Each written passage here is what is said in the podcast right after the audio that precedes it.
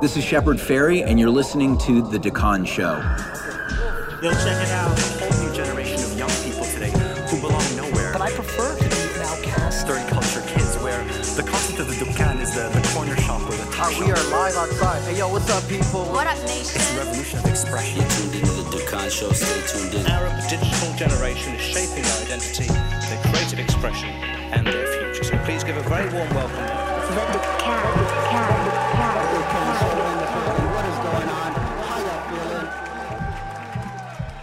Welcome to your tribe. Yeah, great. So right. we're recording on both, so I made sure the gains and levels are good. Um, so to give you a quick brief about our show, while we since we're here early, um, Dukkan literally means a bodega, so it's like we're kicking it by the bodega stoop, and we you know just have a chat. Uh, we obviously came prepped with a few questions. Um, it's uncensored. Feel free to express yourself as in any way you'd like. They want you to swear. Okay, I mean, I- you.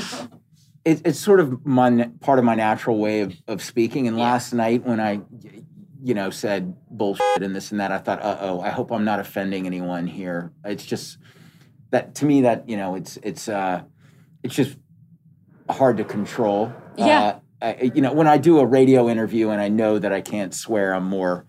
It sort of it, goes but- away. The swear word goes somewhere else. But yeah, Yeah. our show luckily uh, gives you all the freedom, and I think great, that was one great. of the things uh, when we've spoken. just- Mayor says hello, by the way. Carlos has said hello to Oh, you through the entire community. He's sent Yeah. his love, and one of the things he said he, he reminds us about is making space. So our show is very much about taking space and, and making space. And Right, so right. um, I guess my first question is prefaced by artists in the UAE are censored. We self censor. We've lived in an environment. We've only just begun to realize okay, maybe we can say what we need to say, but very few spaces, as you've experienced, are owned by us, by the artist. Right. So, how, I guess, just advice. How do how would you imagine we can navigate this? Do you have any advice because you've been through this? Well, you know, when I was younger, I always thought that um, pushing back against the status quo with, you know, with with very provocative defiance was a better representation of of you know authenticity or integrity. But what I've realized as as I've gotten older, and I, I think I've gotten smarter about understanding how to work both outside and inside the system, I've realized that most change is very incremental. And if you can't move that small amount, then you don't get to the big amount eventually. And so when so many people are driven by fear, it's really important to try to find ways to move things in the direction you want without creating a fear that's going to be counterproductive. And Yes. so um, challenging people with ideas is something I want to do with my work all the time, but sometimes I, I want I want some, someone to feel that what I'm doing is inviting or seductive and or beautiful, any number of things that draws in a viewer. And then when they are starting to digest some of the details, it's too late. They've got something that they have to chew on Yes. in the mix as well. When it comes to how to deal with a, a place like this, I you know I think that using diplomacy to warm the you know all the bureaucrats up to the value of of creative culture and expression. It actually ends up um, it actually ends up making people happier. It's good societal therapy. Yes. and so when you you know this is my opinion. I'm quite biased towards art obviously. And the and the the um, all the the strengths and and and benefits to society of art. But i really think when people have creative uh, outlets in what they they make and what they consume they tend to have less pent up aggression and and rage over powerlessness and um and feel a better connection to their fellow human beings. And that's part of the problem is tri- you know tribalism is mostly based on superficiality and whether i'm talking about what's going on in us politics right now or probably any number of the things here that i'm not qualified to comment on if you can figure out how to get past those superficial barriers, you can really make headway. So, um, this is not that I've become more of a uh, of a of a compromiser in my old age. It's because I've become more of a tactician. Mm, absolutely. And I think we need, so we're sitting in the hotbed right now in the Middle East where the revolutions that we've seen on the news in the past three, four, five years have been revolutions by the youth yeah. demanding the future that they are owed. And so when I hear that, I'm like, yes, we need to be more tact, we need to be more tactful and tactile in our approach. And art could possibly solve that, you know? Well, our art does help to create a conversation that um, you know might not happen. Uh, you know, I think that there's a, a, lot of different forms of media that make people just dig their heels in and get you know get defensive and, and hostile. Um, you know, and and art art sometimes can get through.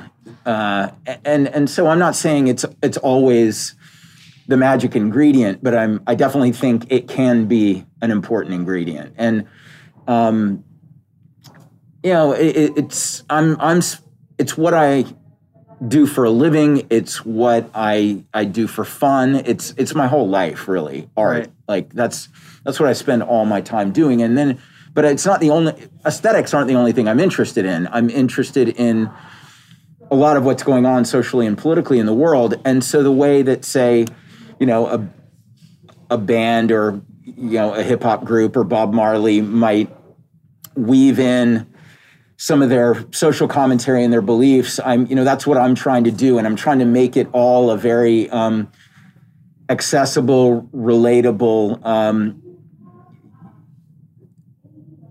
package that people can see how um, you can have escapism and engagement yeah. all in, in in one program where and and that you know and a healthy balance of of the two there's a you know there's a there's a dichotomy or a relationship that allows people to feel like as they tackle the problems in the world it doesn't have to just be a chore. It can actually be blended with something really uh, joyful and creative. So that's yeah that's what i'm going for.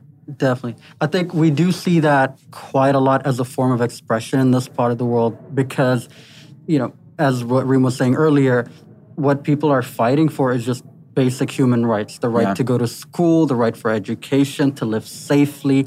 And, you know, to, to that, it, in some ways, it's escapism because that's where you go to express yourself.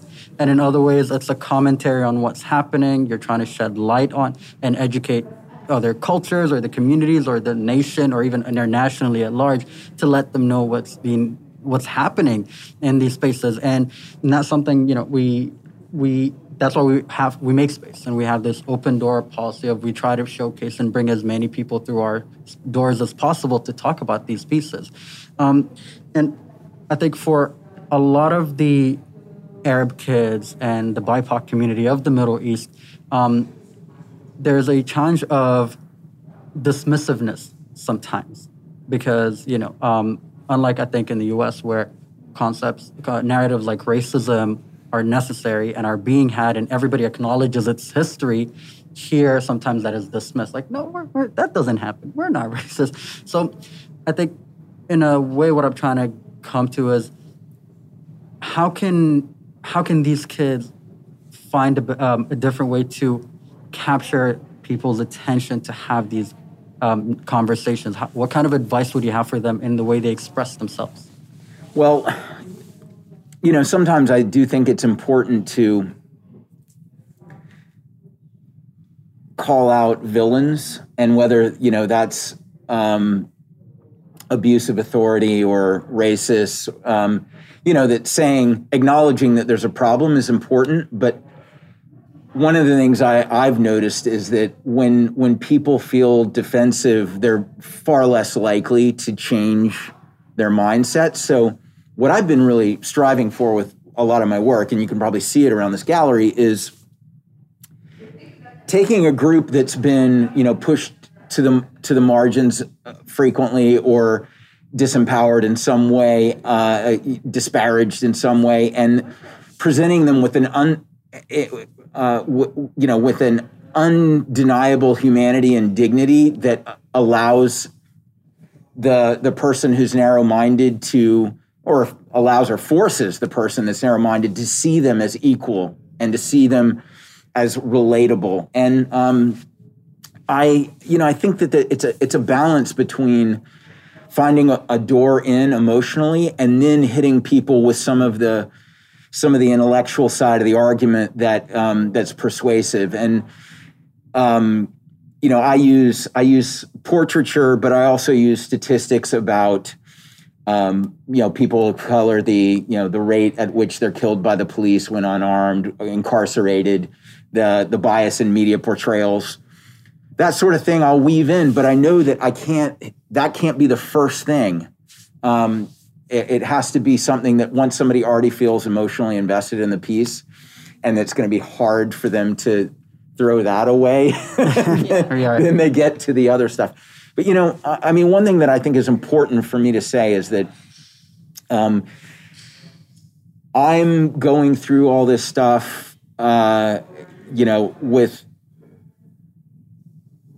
trial and error. I'm not. I'm not an. Uh, you know, I don't claim to be a psychologist or an expert on, on anything. I feel like I, um, you know, I, I've gotten to know aspects of, of, of, of how people are from one place to another, and then sometimes the specific idiosyncrasies that are in a place. Um, and and I, you know, I'm I'm always trying to learn and make sure that when I'm when I'm addressing these things, I'm not doing it clumsily or recklessly. But um, but part of it is that uh, you know creators have to have the courage to do what they believe, and then if it's not exactly right, to then course correct and keep going and have the courage to keep going. Because a lot of people, when they get uh, when they get attacked for what for for what they putting what they believe in out in the world, then um, they just don't want to do it anymore because it's it's too it's too painful. Right. But really, um, what I what I've tried to convince myself and other people is that a lot of times when people are they they're feeling guilty about being complacent or apathetic about injustice in the world. Their reaction is to try to attack the messenger that's that's saying there needs to be more consciousness uh, that's forcing them to address their own conscience and their own guilt. And so that says more the reaction says more about the viewer than it does about the creator. So um, yeah i applaud anyone who has you know the the the courage to be vulnerable by expressing their ideas and then um, you know putting it out there and dealing with how people react. The it's it's the ultimate rejection in some ways but it's the remedy that we need you know? It, it's the remedy and and and it's it's the balm that we need to figure things out right? A career like yours one one in a billion and one in billions. I i don't think that you know there are many other artists that I know that I ha- I've grown up with that I look at and I say, no, this has been impactful. The work has been impactful through. I'll, I'll look at some of the Andre the Giant work and think of my, I feel my teen angst kind of rising. I'm like, oh, there, oh, there she is, and you know, the and the women, and and you know, I, you you put women in your work so often that I I found likenesses that were not like me, but I found revolution in them. So I guess a young, you know, really young me wants to thank you for that because I don't think I, I was walking in the streets of Toronto and I would see it and I'm like, oh, there she is, you know, there she is. A, a gentle reminder to just never, never, ever concede. Um, so I, a history, a career like yours, when when we hopefully get to that to that space, what matters now? What matters to you? What are you afraid of? What it, you know? I'm afraid of a lot of things. I'm just as insecure as anyone. But um, I'll tell you, uh, when people ask me about fear and insecurity, uh, what I think of is I I, I think um, sure I'm always I'm always afraid that all these things I believe in um, will not manifest in the way I want, or that you know as a species we're not on the right path and I can't do enough. But um, but for for all of that, I remain, you know, and all the dark things that happen in the world, I I, I remain optimistic that every every action matters, and um, and and you know the the ability to just be you know be resilient within uh, a very chaotic world and to keep and to keep making things that's um uh, that's reassuring for me. I've I, you know i've figured out how to make art my you know my therapy and my tool. So um, and I, I mean it's miraculous to me that i make a very good living making art because i never thought that would be possible. But that's empowered me to use some of the money I make and you know and my megaphone to shine light on things I think are uh, you know important that people aren't paying enough attention to. And when I think about um, how power and capital work, I, wish more people with my mindset had those resources. So sometimes it it hurts my feelings a lot when people say that guy he's just he's just a rich guy i'm i'm a successful business person that that re-channels my resources into things that i think are really important not just for me but for the world or for or for the person that i was 25 years ago when i was broke and didn't have opportunities. So you know all of that is is driving me and how um, how a lot of my ideas will will look visually is always changing because the uh, you know I'm learning new things, new things are happening in the news cycle. So there's about five themes that I'm dealing with. You know, racism, sexism, xenophobia, abuse of authority, respect for the environment, uh, the need for democracy to function better and yet um, for those few things and, you know love art empowerment i mean there's you know yeah. peace um, the, you know so maybe there's seven themes but anyway they still um, they they they are manifested in many many different ways in different pieces and yet i think all, my, all of my work is recognizably mine yeah. but um but it's that challenge of sort of you know, I called the show Future Mosaic of continuing to build out the mosaic mm-hmm. where it's recognizable as a whole picture as well as each tile being recognizable.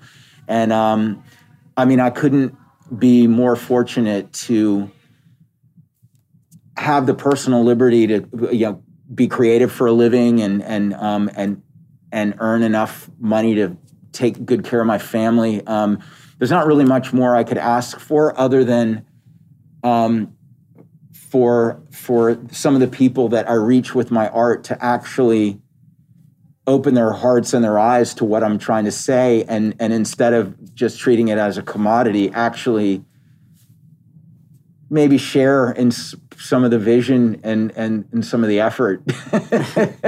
that's it. Definitely. I think that that's wonderfully said. So we, we had a few a bunch of questions from earlier as well. Um, talking about um, conspicuously consum- consumptive as well. Um, as a form of dissent, how do you tackle tension between being an artist that reflects the cultural zeitgeist and also the commodification of your art? Like, there's a very interesting, beautiful tension and dance in there as well. Yeah, um, you know, I was I was in college when I realized that um, as much as I thought that a lot of um, you know trend driven consumer culture was was silly that um, it's it's the language a lot of people speak. And so when i when i did the original andre the giant has a posse campaign and i wrote my manifesto for one of my college classes some people read it and they said yeah this is a really this is a really interesting concept. You should apply for a grant to try to scale this con- scale this concept. And um, I listened to that advice, and then I thought, what's actually a more authentic materialization of this concept? It's if people like it enough to part with a few bucks for a t shirt or a sticker, because to them, if they're willing to spend money on a signifier, that's actually that shows it matters to them. And it's not that's not me trying to justify selling stuff. It was just me really understanding how even my punk rock and skateboard friends, a new skateboard video comes Right. out, a new shoe drops from somebody, and people are like, that is how I show people this is the culture I care about. And they wouldn't they wouldn't ever consider it um, you know, I'm a label whore or I'm, you know, or, or I'm trendy because this is cool counterculture stuff. That doesn't count the same, but really it is all the same. Um, but I figured that okay, if I can participate in and critique aspects of capitalism simultaneously and try to um, try to do it in a way that uh, that doesn't look hypocritical and makes people think. Um, you know, that's really the best I can do because this is the system that we that we live in, and um, and so I've made images uh, about conspicuous consumption um, that when I and I sell them, and it says in the release. I understand that it's ironic or seems contradictory or hypocritical that I'm selling this. If you are only buying this as a trophy or something that you think makes you look cool, reconsider. Consider consider spending your money on something that's more genuinely meaningful. If you find it genuinely meaningful and it's a message that you want to share with other people, okay, I, I buy it, but but think twice. Don't just don't just don't just buy it without thinking. And yet, I still, of course, even even with that sort of qualification, I get attacked. But it, it's it's uh, and then when I make I put something up that is a is a street art piece or something that um, is an older painting that's no longer available. People get really mad at me because they can't buy it yeah. And, and so there's the you know Yeah. you- when you look at the world it's quite complicated. And sometimes these contradictions exist within within people. Somebody that that's like that guy's a sellout. It's like oh wait but i'd like to buy that one print. Why won't Yeah. he allow me to buy it? You know? And and and so i'm i'm navigating all that um and and trying to trying to just articulate the complexities of it in a lot of what I'm doing. And, you know, as Victoria knows very well, um, always finding ways that there's a, you know, a, a- an integrated connection between the topics I'm talking about and where some of the money is going. So if I'm talking about campaign finance reform, then there's an organization for that. Climate change or environmental protection, I have about three or four different organizations I work with. Racism, I've you know I've worked with Black Lives Matter, the Southern Poverty Law Center. Um, who else? I mean, a lot. to the polls. Yeah, Souls to the Polls. A lot. Of, oh yeah, ACLU's immigrant rights program. It, so, um, I know that if at least if somebody if if if somebody buys a print and they're only doing it because they think they're gonna they can make money flipping it on eBay or they just like the aesthetics and they don't care about the cause, at least their money, whether they intend it or not, is actually going to the cause the So it's piece actually represents contributing. a portion of it. And um and yeah and i can hope that even if they um were not genuine at that stage that actually you know um over time there can be an osmosis that the ideas slowly sink in. And so i i hope that i mean i know it works because i've had enough people say like yeah you know in high school i got into your stuff because it was because because it was like you know the fly gear the you know the dope or whatever. And and but then like i actually started to look at more of what you were doing. And now i'm really into the ideas in your art. And i'm like that's amazing.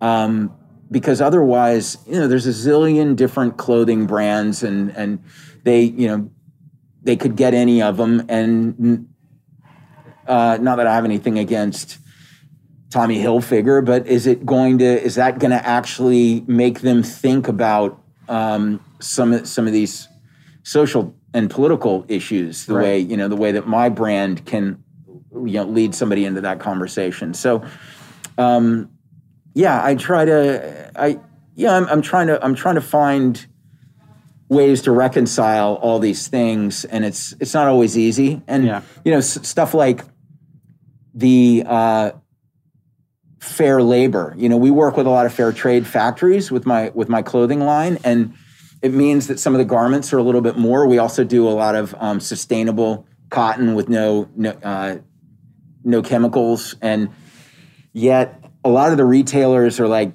yeah, we don't want that because there's no market for it. So asking them to take some of the stuff that um, where you know there is a clear ethical effort beyond what most clothing brands do to see whether their consumers if given the opportunity to make it you know make that choice will choose that. And then often they're they're, they're pleasantly surprised. They're like oh it actually made a real big difference to people. But it takes a lot of work because uh, you know the the people don't understand how you know it, it, it woven into the retail system a lot of bad ideas are Yes, yes. Thank you. you're preaching, you're preaching to the choir. Like, uh, so I feel like it's one of those things we we constantly deal with because, um, thankfully, we the work that we have done over the past few years, we sit at this uh, right on the edge between